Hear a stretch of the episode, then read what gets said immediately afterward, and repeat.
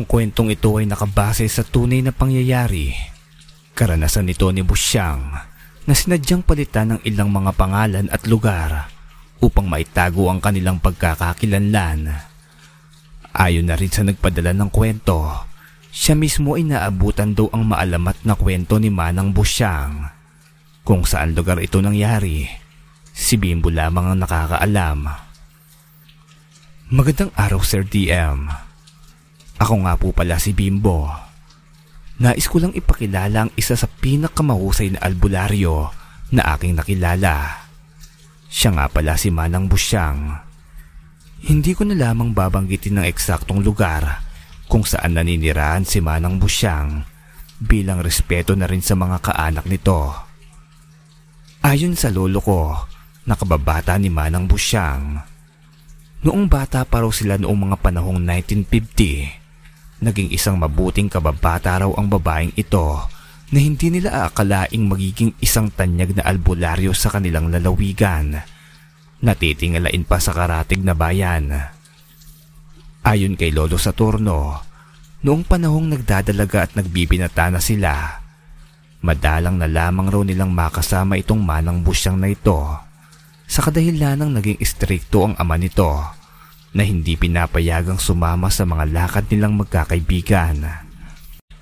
Naging masalimuot rin ang buhay nila Manang Busyang simula noong mamaalam ang kanyang ina sa kadahilan ng walang nakakaalam o nakakita sa mga pangyayari na naging sanhi ng kanyang kamatayan.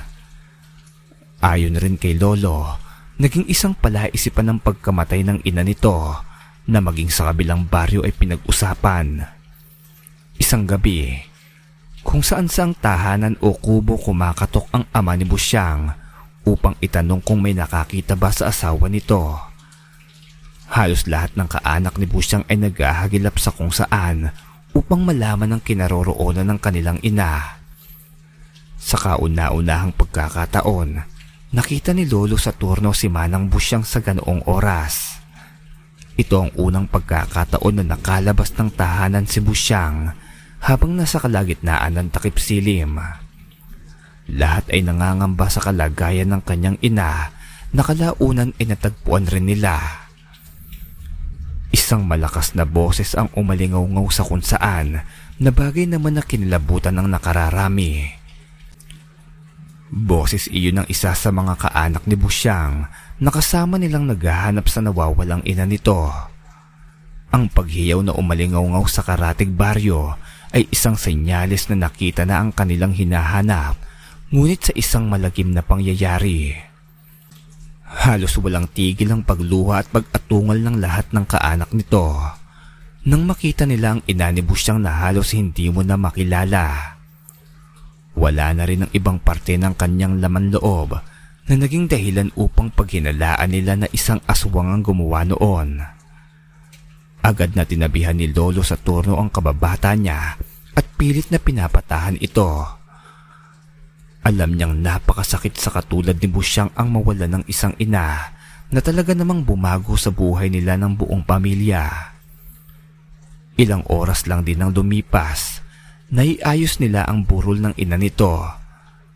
At lumipas ang ilang araw, matagumpay namang nailibing ang bangkay ng ina ni Manang Busyang. Lumipas pa ang ilang mga taon, lalong nagiging maganda ang hugis ng katawan at ang napakagandang mukha ni Busyang. Kung kaya't napakaraming mga kabataang lalaki ang hindi magkandamayo sa kanya, mga binatang nais siyang ligawan. Sa katunayan, gabi-gabi ay napakahaba ng pila sa tahanan nila Busyang, mga kabataang lalaki na nais umakyat ng ligaw sa dalaga. Ngunit ang kanyang ama naman ay sobrang istrikto. Ni ayaw nitong makitang may kausap na lalaki ang kanyang unika iha. Si Busyang ay nag-iisang anak lamang kaya naman sobrang higpit ng kanyang ama na talaga namang masyadong nasasakal ang dalaga. Isang araw, habang nasa palaisdaan ng ama ni Busyang, nakasalisi ng oras si Lolo sa turno na makausap ang kanyang kababatang si Busyang. Ah, Busyang, um, paano ko ba sisimulan? Bulong nito sa kanyang sarili. Napalingon naman si Busyang sa lolo sa turno noong sandaling tinawag siya nito habang siya ay naglalakad patungo sa kanilang bakuran. Oh, sa turno, anong may paglilingkod ko? Tanong ng dalaga. Um, Busyang, nakakailang mang aminin pero hindi ko mapigilan ng aking sarili na ipagtapat ang aking nararamdaman. Pagbungad ng lolo, Ngunit si Busyang ay tila alam na ang nais ipahiwatig ng lolo sa torno. Kaya naman tila umiwas ito at mabilis na tumalikod sa kanyang kausap. Alam ng lolo na hindi interesado sa kanya ang dalaga. Ngunit masaya naman itong umalis dahil sa nakausap niya kahit na sandaling oras lamang ang dalaga. Sa katunayan, bihira lamang ang lalaking nakakausap si Busyang sa kadahilan ng napakahigpit talaga ng ama nito Ngunit hindi nakaligtas sa kanyang ama ang pangyayari kung saan mayroong nagsumbong dito na nakipag-usap umano ang kanyang anak na si Busyang kay Lolo Saturno. Busyang! Busyang! Nasaan kang bata ka? Ano tong nabalitaan kung kinausap mo raw si Saturno? Hindi na ba talaga nakikinig sa akin ha? Bulyaw ng kanyang ama nang papasok pa lamang sa kanilang tahanan. Ang tahanan nila Busyang ay isang maayos na kubo na gawa naman sa kawayan at buho ang dingding nito.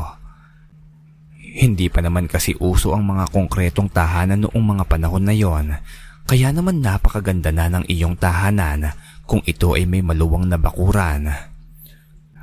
Ah, uh, itay, hindi ko naman po siya kinausap ng matagal. Nagtanong lang naman po si Saturno sa akin, kaya napalingon po ako sa kanya. Paliwanag ni Busyang. Ngunit ang kanyang amay hindi napigilan ng kanyang galit. Napagbuhatan nito ng kamayang dalaga na labis namang ikinatampo nito sa kanya. Maging ang ama ni Busyang ay tila nakaramdam ng pagsisisi sa kanyang ginawang pananakit sa kanyang sariling anak. Tahimik lamang na umalis si Busyang sa harapan ng kanyang ama at agad na rin pumasok sa kanyang silid upang doon na lamang ilabas ang mga luha sa kanyang mga mata. Alam ng kanyang ama na tila sumobra na yata siya sa pagiging istrikto sa anak, ngunit alam niya rin sa kanyang sarili na ito ang nararapat upang hindi mapahamak ang anak. Sa kadahilan ng natatakot na itong maulit pa ang isang pangyayari na ayaw na ayaw niya ng maranasan. Yun na nga ang pagkamatay ng kanyang asawa na hinala nilang nilapa ng isang aswang. Lumipas pa ang ilang mga taon, ganoon pa rin ang tagpo nila Busyang at Saturno hanggang sa isang gabi. May kaganapan noon sa kanilang baryo sapagkat kinabukasan ay dos piras na ng pista kung kaya't ang karamihan sa mga kalalakihan ay naghahanap na ng kanilang maihahanda para sa nalalapit na pista. Si Lolo Saturno ay nautusan ng kanyang ina na kung maaari ay kumuha ng dahon ng tanglad upang mailagay sa loob ng iihawin nilang manok. Sa hindi po nakakaalam, tanglad ang gamit nila noon pampalasa sa mga niluluto nila, katulad na nga ng manok. Maging sa tinola ay inilalagay din daw nila ito noon. Sa panahon po kasi ngayon, Sir DM, parang madalang na akong makakita ng gumagawa nito. Balik tayo sa kwento. Noong nagtungo ang lolo sa turno sa dati niyang kinukuhanan ng dahon ng tanglad, nakita niyang wala na itong laman na para bang kakaubos lamang dahil sa dami ng mga kumuha na rito. Sa madaling salita, naunahan si lolo sa turno ng ibang tao sa kanilang baryo dahil na nga sa magdeodos piras na ng pista kaya naman halos lahat ay kailangan ito. Tulad nga ng nabanggit kanina, Halos lahat raw ng mga tao sa kanilang baryo ay talagang gumagamit ng dahon na ito upang ipangpalasa sa kanilang mga putahe. Ayon na rin sa lolo, noong mga sandaling napagtanto niya na wala na siyang makukuhang dahon, dahon ng tanlad sa lugar na yon, naisipan niyang maghagilap pa sa ibang lugar kahit alam niya sa kanyang sarili na delikado na noong mga sandaling yon.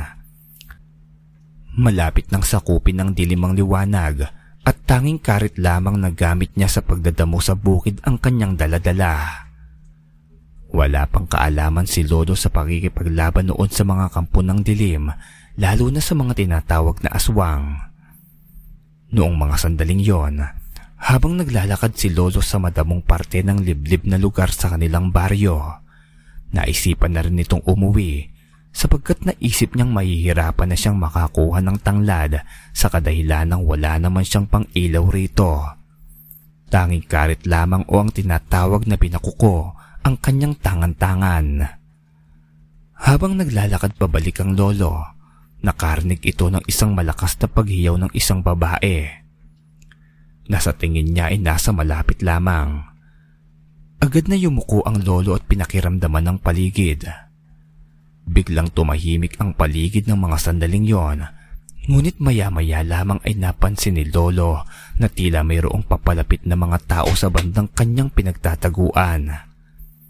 Nang ilang sandali pa, napansin nito na mayroong dalawang lalaki ang naglalakad at may daladala itong isang tila dalaga. Walang malay ang dalaga nang makita ng lolo dahil na rin sa liwanag ng buwan na nagsisilbing tanglaw niya upang matanaw ang dalawang lalaki.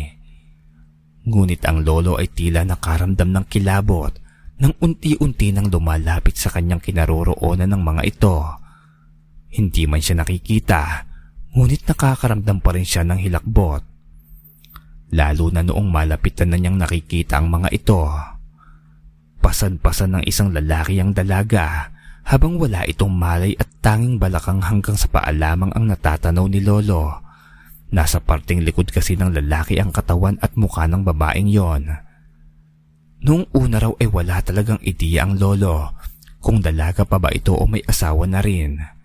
Hanggang sa maalala ni Dolo ang nangyari sa inay ni Manang Busyang. Naisip niya na baka ang dalawang lalaking ito rin ang may gawa noon sa ina ni Busyang. Hanggang sa nasa tapat na ng kinaroroonan ni Lolo ang mga ito. Bigla namang nagsalita ang isa sa mga lalaking yon. Ngunit ang lalo pang nagpahilakbot kay Lolo noong mapagtanto niyang hindi mga normal na tao ang kanyang natatanaw. Sapagkat ang mga mukha nito ay mabalahibo at ang kanilang mga mata ay mapupulan na para bang nanlilisik pa. Sa pagkagulat ay napatras ang lolo hanggang sa mga tuyong dahon ang kanyang natapakan ng kanyang paa sa kanyang kinauupuan. Mabilis namang napalingon sa parting kinaroroonan ng lolo ang dalawang nilalang na yon at nagtinginan pa ang mga ito.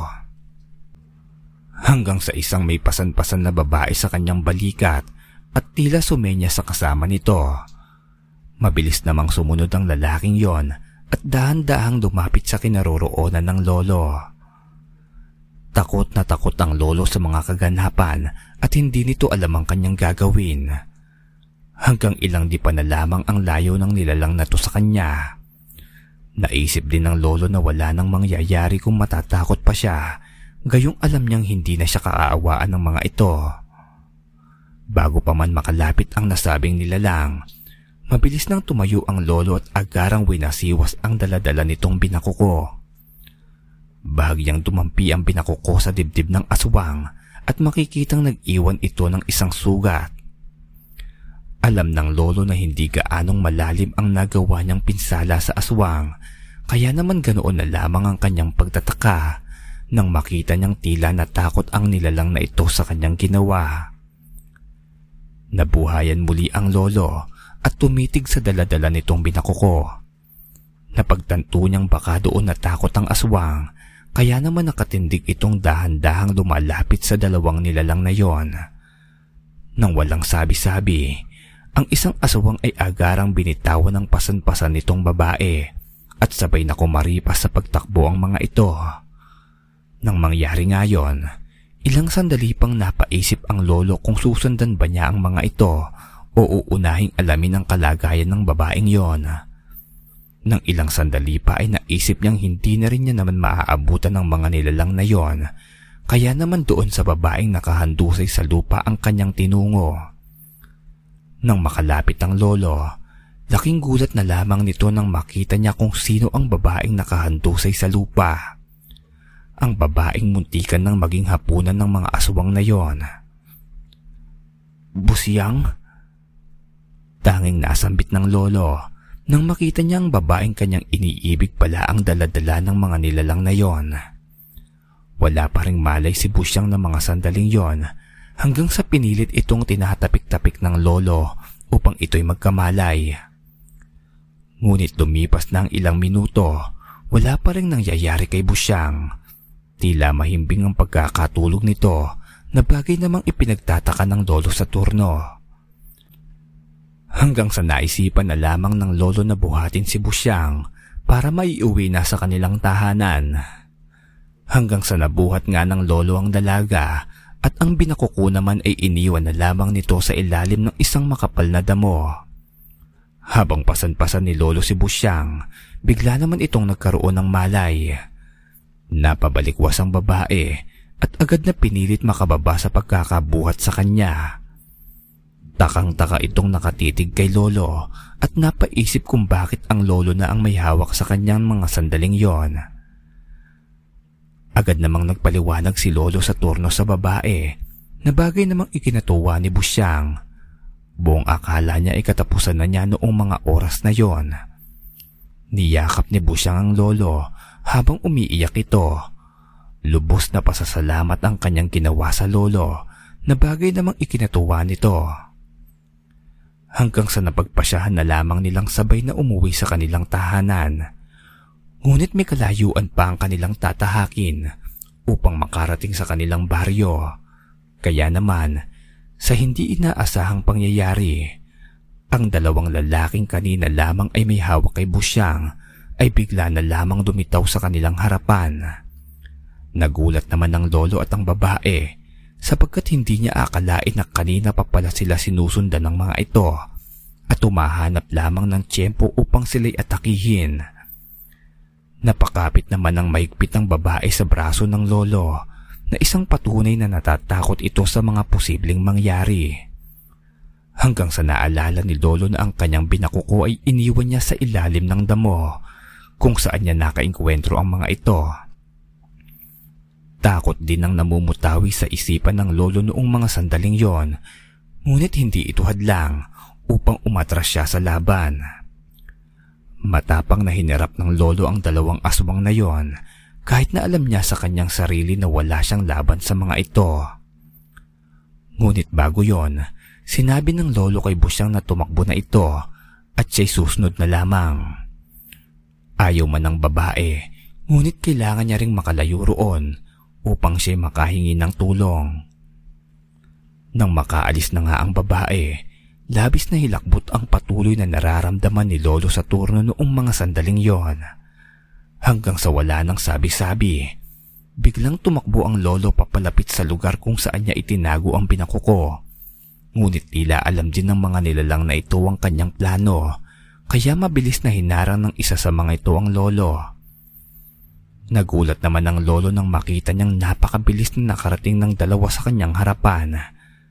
Alam niya sa kanyang sarili na wala ng pag-asa pang makuha niya ang binakuko.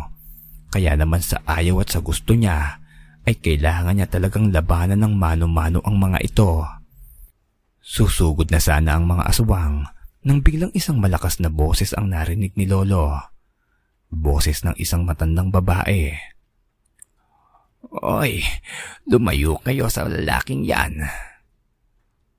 Wika na matandang babae kung saan mayroon itong suot-suot na medalyon at may hawak-hawak din itong isang punyal na tila gawa sa tanso. Nang makita nga ng mga aswang ang bagay na yon, tulad ng kanina nilang reaksyon, ay mabilis silang kumaripas ng takbo. Takot na takot ang mga aswang sa ginawa ng matandang babae ang matandang babae ay nakasalubong ni Busyang habang ito ay tumatakbo upang makahingi ng tulong. Saktong-sakto namang naglalakad ang isang matandang babae nang makasalubong niya ito. Hindi na nagdalawang isip pa si Busyang na sabihin ang mga pangyayari kahit alam niya sa kanyang sarili na tila mahihirapan ng matanda na lumaban sa mga ito. Ngunit nang makita ni Busyang ang mga suot-suot nitong medalyon sa kanyang leeg, doon niya naisip na baka ito ang babaeng madalas nang ikwento sa kanya noon ng kanyang lolo. Ayon na raw sa lolo ni Busyang, may isang babaeng napakalakas ng taglay na anting-anting ang naninirahan sa masukal na kagubatang yon. At ang babaeng ito ay nagngangalang Armanda. Hanggang dito po muna ang kwentong ito. Makakaasa pong mailalapag natin kaagad ang kasunod. Bali nasa tatlong parte lang naman ang true story na ito ayon sa ating sender. Nakikipagkomunikasyon rin ako sa kanya gamit ng Facebook page natin. Doon po kami nag-uusap upang mas lalo pang ma-arrange ang kwento niya. Sa mga nais pong mag-share ng kanilang mga kwento, hanapin lamang po ang ating Facebook page, ang DM Stories. Makakaasang aayusin natin ang kwento mo at mainarit sa channel na ito. Hanggang dito lang po muna. Maraming maraming salamat sa mga walang humpay na pagsuporta ninyo.